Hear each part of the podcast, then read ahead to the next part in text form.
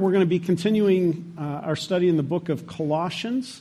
Uh, it's a series called In Christ Finding Our Identity in the Supreme King. And that phrase, as, as we've been seeing and as I've been saying, appears over and over throughout the book. Steve, I've got a little bit of a ring going on here.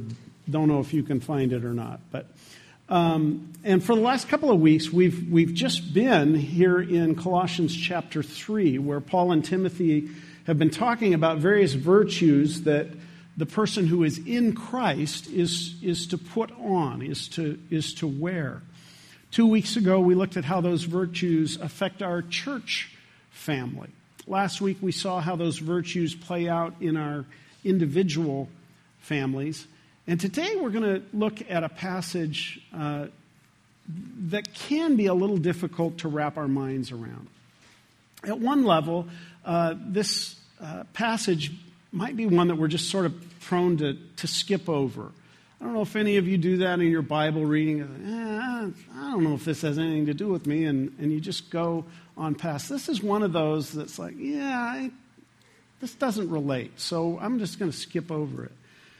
At another level, this is one of those passages that can um, stir up in us uh, feelings of, of anger, even, because we think it's condoning something that the Bible shouldn't condone. We have this sort of, mm, that can't be right when we read these verses.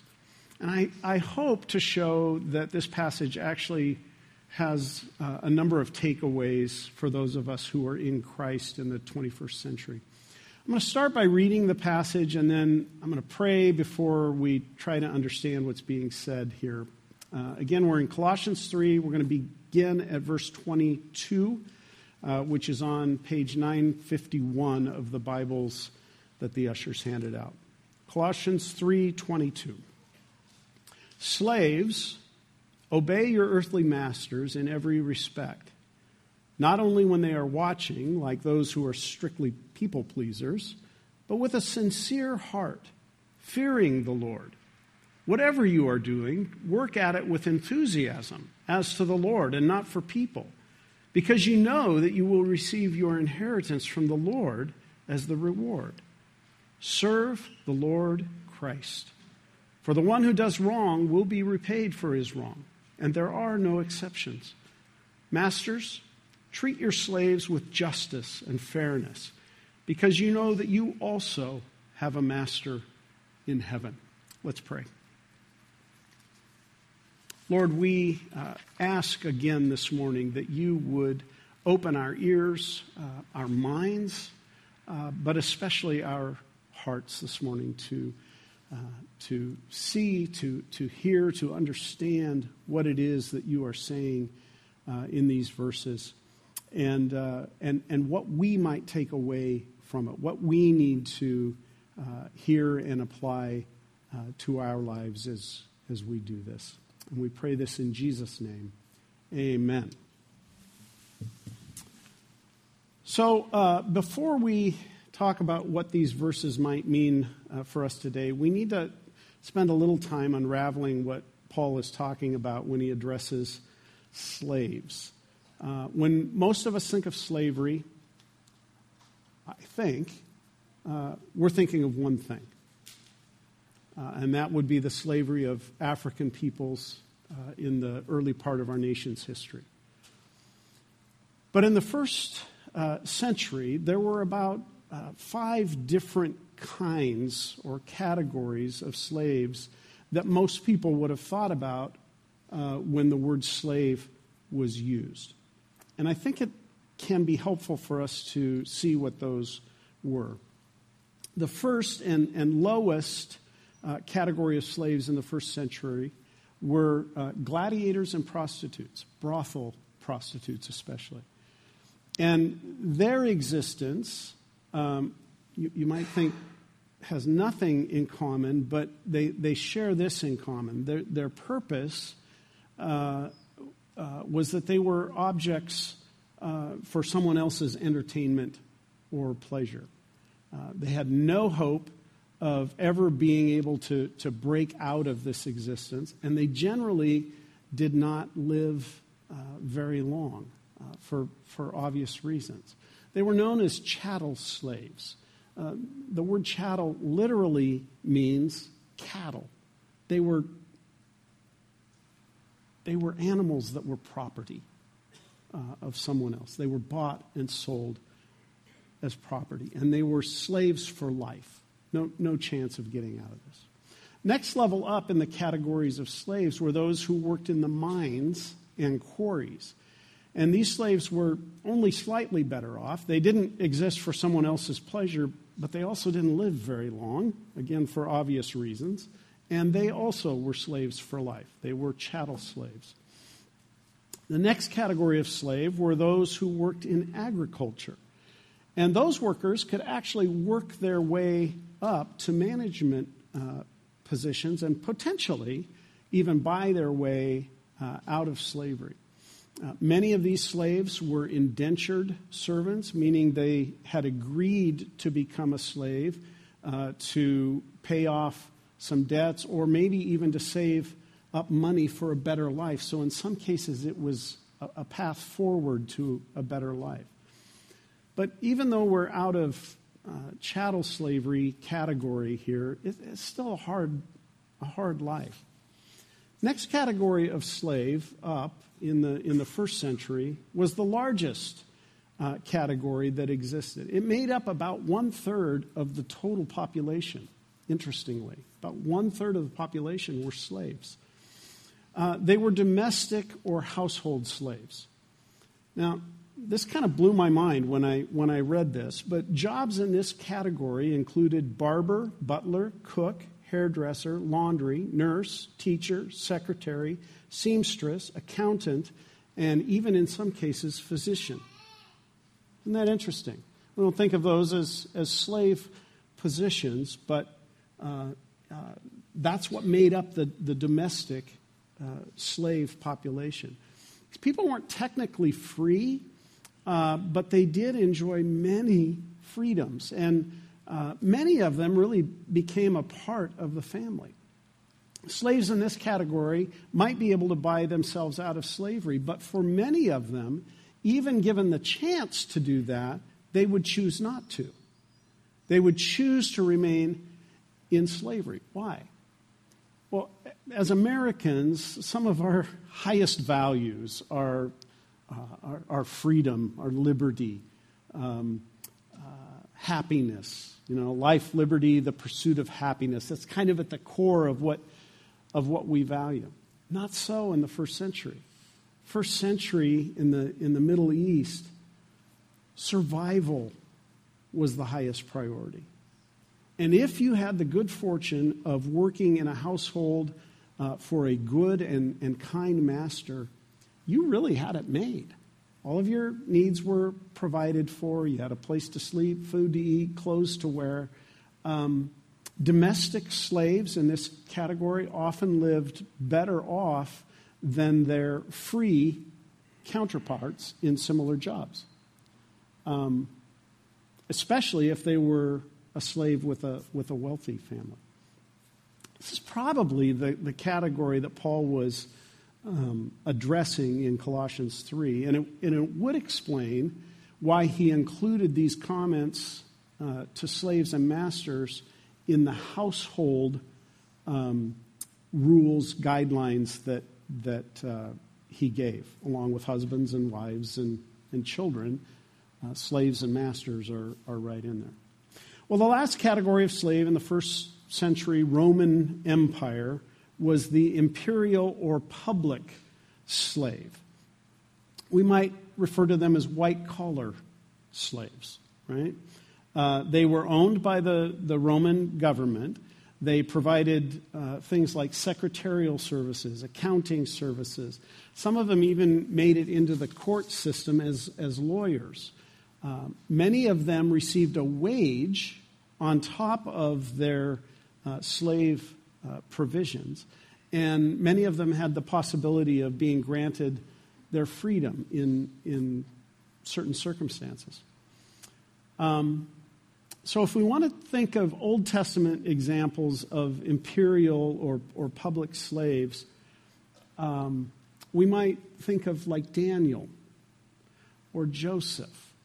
Uh, both of these men became trusted and, and valued by the highest rulers in the land, and yet they technically were, were slaves. So, as we approach the passage today, the first thing we need to understand is what slavery looked like in the first century. And hopefully, you can see that it, it, it wasn't all the same. It wasn't a, a one size fits all. Working in a mine or a quarry was a very different existence than being a domestic slave or a public servant.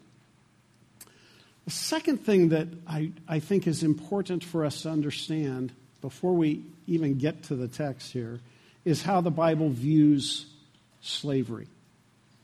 Um, because if we don't, again, we can kind of get ourselves worked up if we think that the Bible or Paul is condoning the kind of slavery we think of in the early part of our nation's history.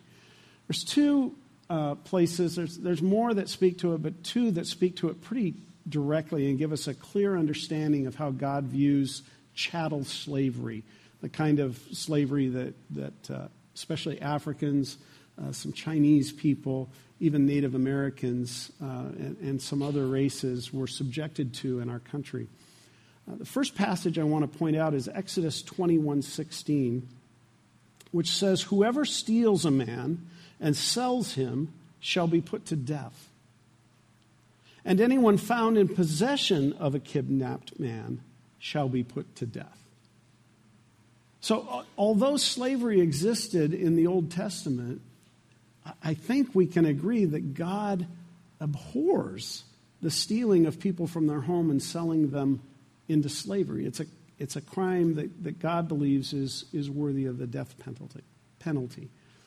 Uh, but what about the New Testament? Isn't Paul kind of promoting slavery here in Colossians when he, when he tells slaves to obey their masters? Not this kind of slavery.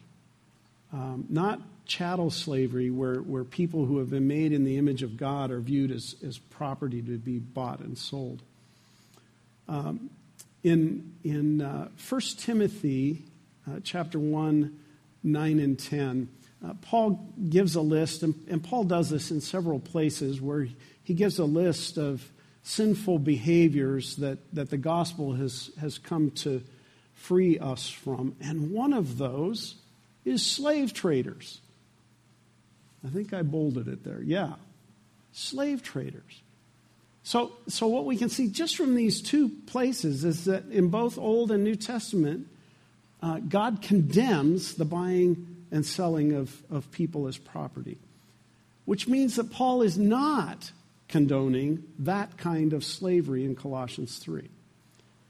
Okay, now I want to say one more uh, thing about this kind of slavery before we look at this morning's passage. I think, because I see it in my own life, I think uh, it's easy for us to think that because slavery was uh, abolished in the United States, that it just it doesn't exist anymore in our country. And if that's what you think, um, you haven't been paying attention.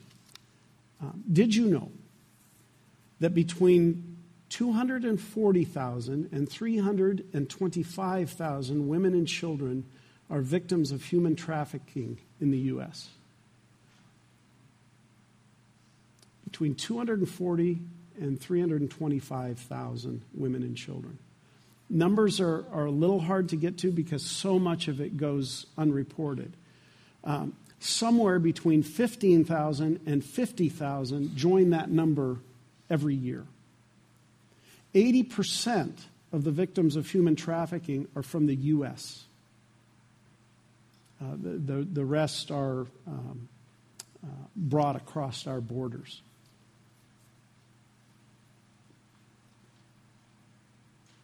If those numbers don't bother you, this certainly will. The average age of the victims is 12 to 14 years old.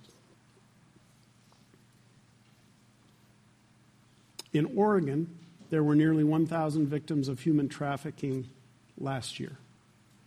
Uh, most of those were in the Tri County area around Portland, but our own county has been impacted by this as well, just, just recently in the news.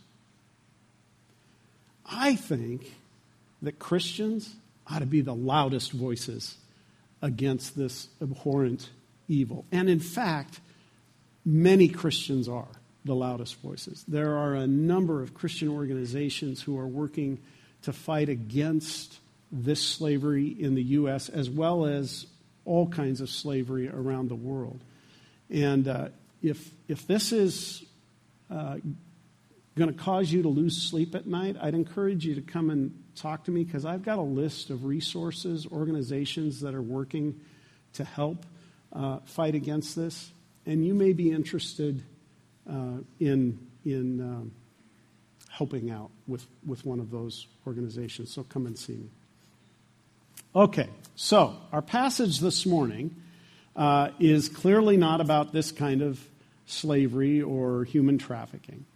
Uh, as I mentioned earlier, it's probably most closely related to that category called domestic servant that included jobs like barbers and butlers and cooks and hairdressers and secretaries and seamstresses, teachers, accountants, doctors.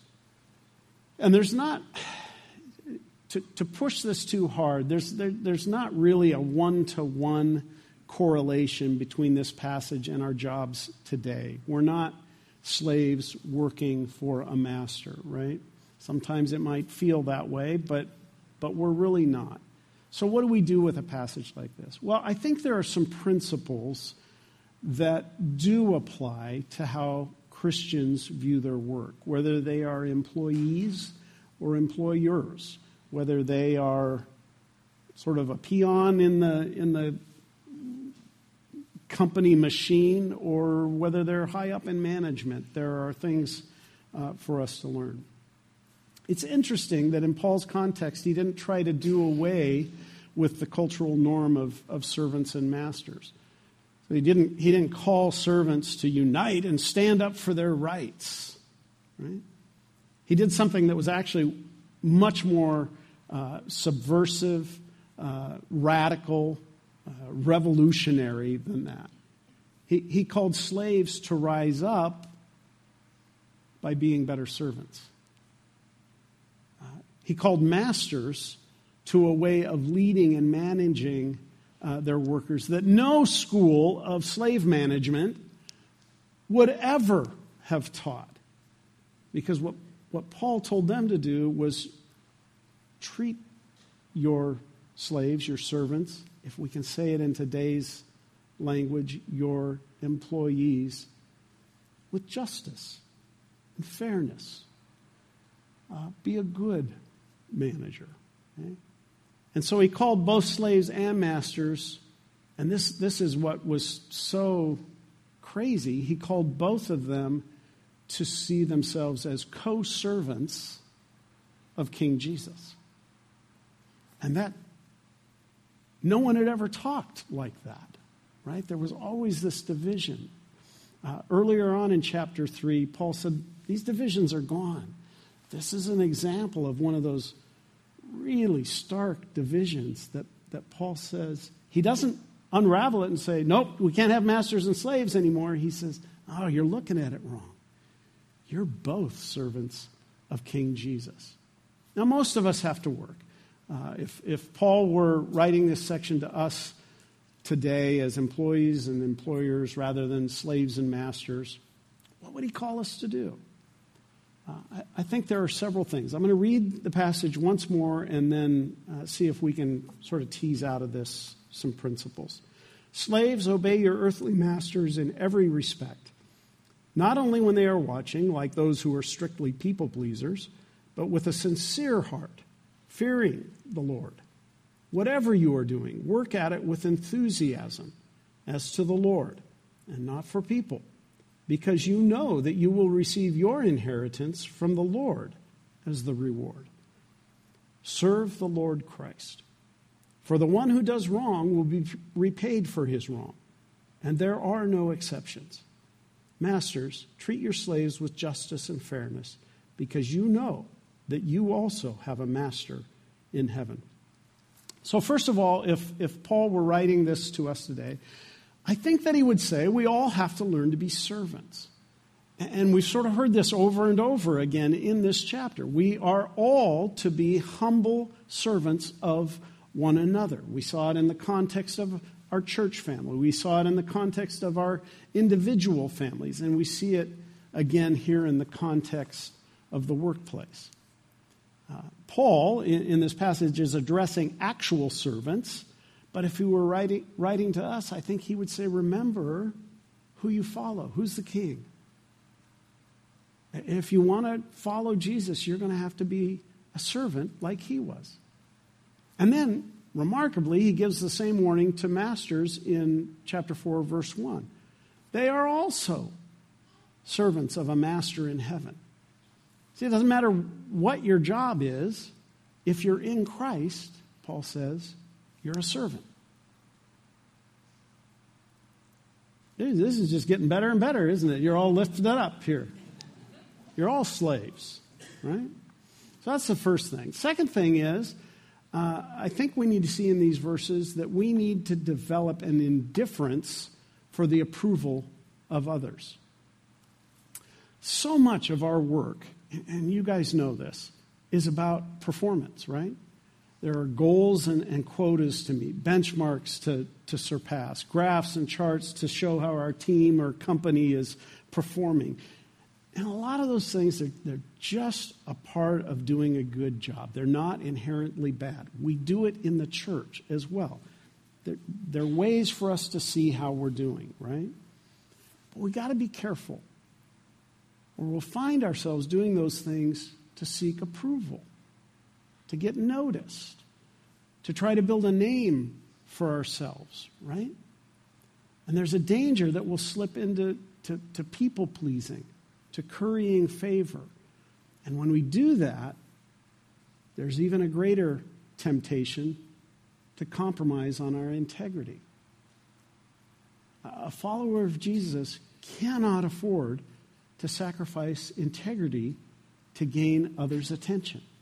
Can't afford to compromise on integrity for any reason, but it becomes easy to do when you're trying to get others' attention or win someone else's approval. Our work, uh, Paul says, is supposed to be from a sincere heart. That word sincere means no pleats, no folds. It's, it's a piece of cloth that is held out. You can see everything that's there, right? What you see is what you get. Uh, not. Uh, those who are in Christ uh, should be hard workers all the time, not just when people are watching. All the time. And, and that is easier to do if we learn the third principle, which is this we have to know who the real boss is. Who's your boss? Uh, now, this is, this is more than just having a bumper sticker that says, My boss is a Jewish carpenter. Okay, it's easy to slap a sticker on and, you know. This, this mindset of understanding that even in the workplace, Jesus is our boss is not easy. Um, but, but it's doable. There is a, there is a way uh, to uh, approach our work um, uh, and I, I, think it comes through just a discipline of, of understanding this. Um, there's a way to do our work out of reverence for God. Um, at the end of the day, the, the person who is more concerned about pleasing God than they are people um, they're going they're to be more concerned what God thinks. Uh, this person's no longer in bondage to human intimidation. You ever been intimidated by a boss? I, I have. It's not fun. When I, when I feel that, I, I start shaking. Uh, some, of the, some of the old bullying stuff comes up in me, right? I have to remember that person's not really the boss, right? God is. Our work in, in this sense can be done as an act of worship. Uh, uh, our, our performance can be seen in, in relation to his rule. Okay? And for bosses, they can learn to oversee people with that same awareness that they are working for another master. They, they can understand who the real boss is, right? Uh, that their management of, of, of people becomes an act of, of worship to God. And specifically in this passage, Paul says they must treat uh, those under them justly and fairly. We probably all know bosses who haven't been like this. They're not fair, they're not just, uh, they don't treat their employees well. But hopefully, you've also known bosses who were like this. I have. And, and those kinds of bosses have some of the best hardworking employees ever because those employees want to do a good job for a boss like that, even if they're not believers. So, fourth principle work wholeheartedly, not half heartedly. A Christ follower doesn't just go through the motions, doesn't, you know, clock in, get through the day, clock out, and, and get paid for it. Instead, those who are in Christ do everything they do as unto the Lord. That's what verse 23 says here. Uh, enthusiastically or, or out of the soul. And, and Paul implies here that this will translate into work that's well done, uh, work that's done with diligence and, and excellence. In 1 Timothy 6, Paul says that how a Christian works become a becomes a credit or discredit to the gospel. How we do our jobs becomes a credit for the gospel or a discredit to the gospel. Uh, my, my, parents were, were business owners. Uh, sadly, sometimes it was the Christians who were the, the worst employees. Happily, Sometimes it was the Christians who were the best employees as well. So, which am I? Which are you? Uh, you, you might respond to this with something like, okay, do my work with all my soul, all my heart, in my job? You kidding? You don't know my job, right? I think Paul would say to us it doesn't matter what your job is. You might be cleaning floors or changing diapers or clearing drains, collecting trash, fixing roads on a monotonous assembly line somewhere. I don't know. But whatever it is, we can do it enthusiastically because of who we serve, who the master is. Maybe your beef is with your boss more, more than your work. You basically like your job, just can't stand your boss. So you say, You don't know my boss. Man. What does Paul say? Oh, yeah, I do. His name's Jesus. He's the boss. Could really? I mean, could there be any greater motiv- motivation if, if we could wrap our minds around this? And again, if you're the manager, if you're the boss, what Paul says here is you're not the boss. If you're the boss, you're not the boss. Right?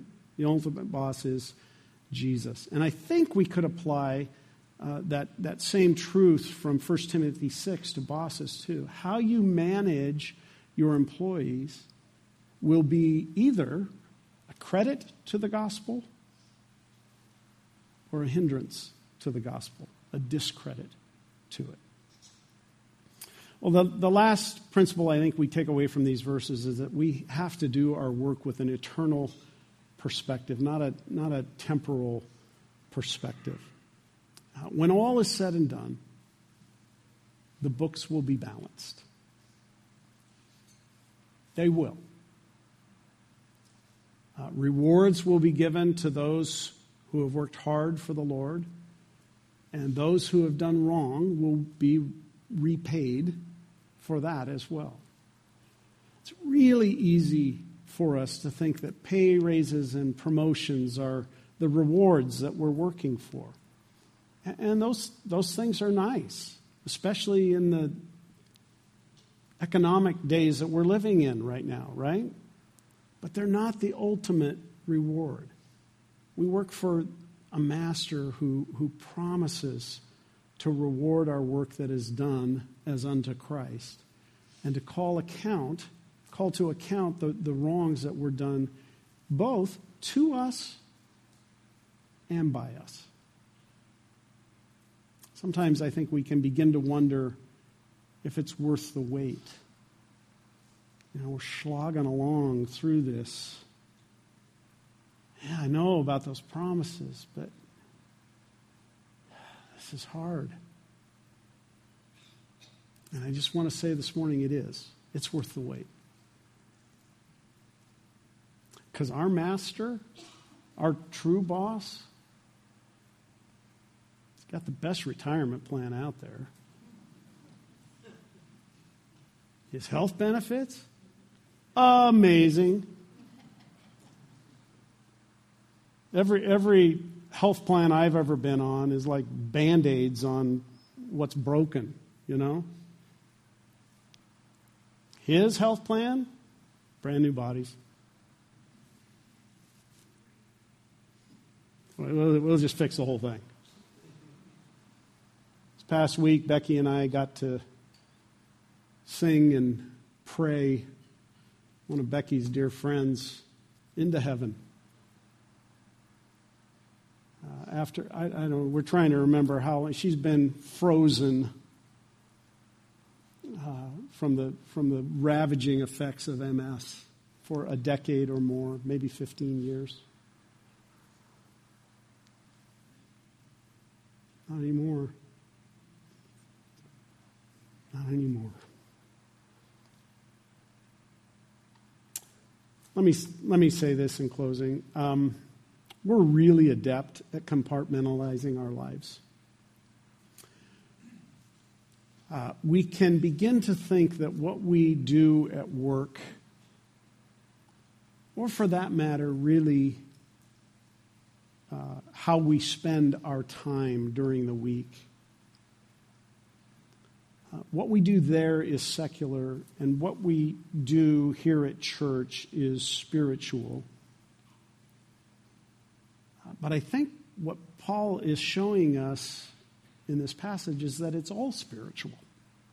All of it. Whatever our earthly vocation may be, whether it's as a common laborer or, or a salesperson, a circuit board designer, a quality control inspector, corporate chairman, a pastor,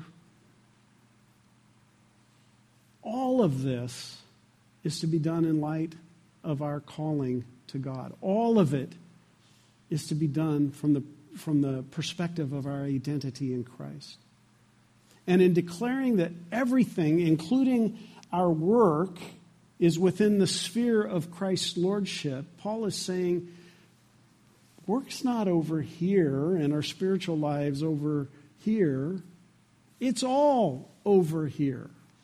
Or it's all inside that realm of our spiritual lives. And when our work is connected with the Spirit, work will never be a wasted effort. Because when it's done as an act of service to God, it gets, it gets elevated to something larger than work. It becomes graced somehow with meaning and purpose and, and dignity, no matter what your job is. It has spiritual significance. All of the Bible scholars who, who comment on this passage say that it, it all points back to verse 17 of this same chapter. Whatever you do, in word or deed, do it all. You've heard preachers say this before. You know what the Greek word under that word all means? All. Do it all in the name of Christ Jesus. This includes everything we do as a church family, everything we do in our individual families, and as we've seen in these verses today, everything we do in the workplace. Do it all in the name of Christ Jesus. Do it all in anticipation of His approval. Longing to hear Him say those words that Lucas read earlier from Matthew 25.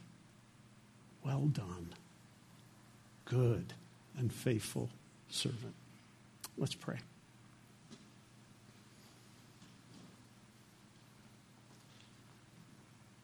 Lord, help us. Help us as we continue to just be presented with more and more areas of our lives that need to come under the surrender to King Jesus. This is not an easy one. Uh, but we ask for your help in figuring that out. Maybe even as we go through the rest of today, what will tomorrow look like? When I clock in, what is going to be different in my mindset? And Lord, I'm, I want to pray this morning for everyone who's, who's listening to this. I, I pray, Lord, my desire is that you would show them immediate results. If they will do that, that, that you will show them that there is a tangible difference in approaching work from that perspective.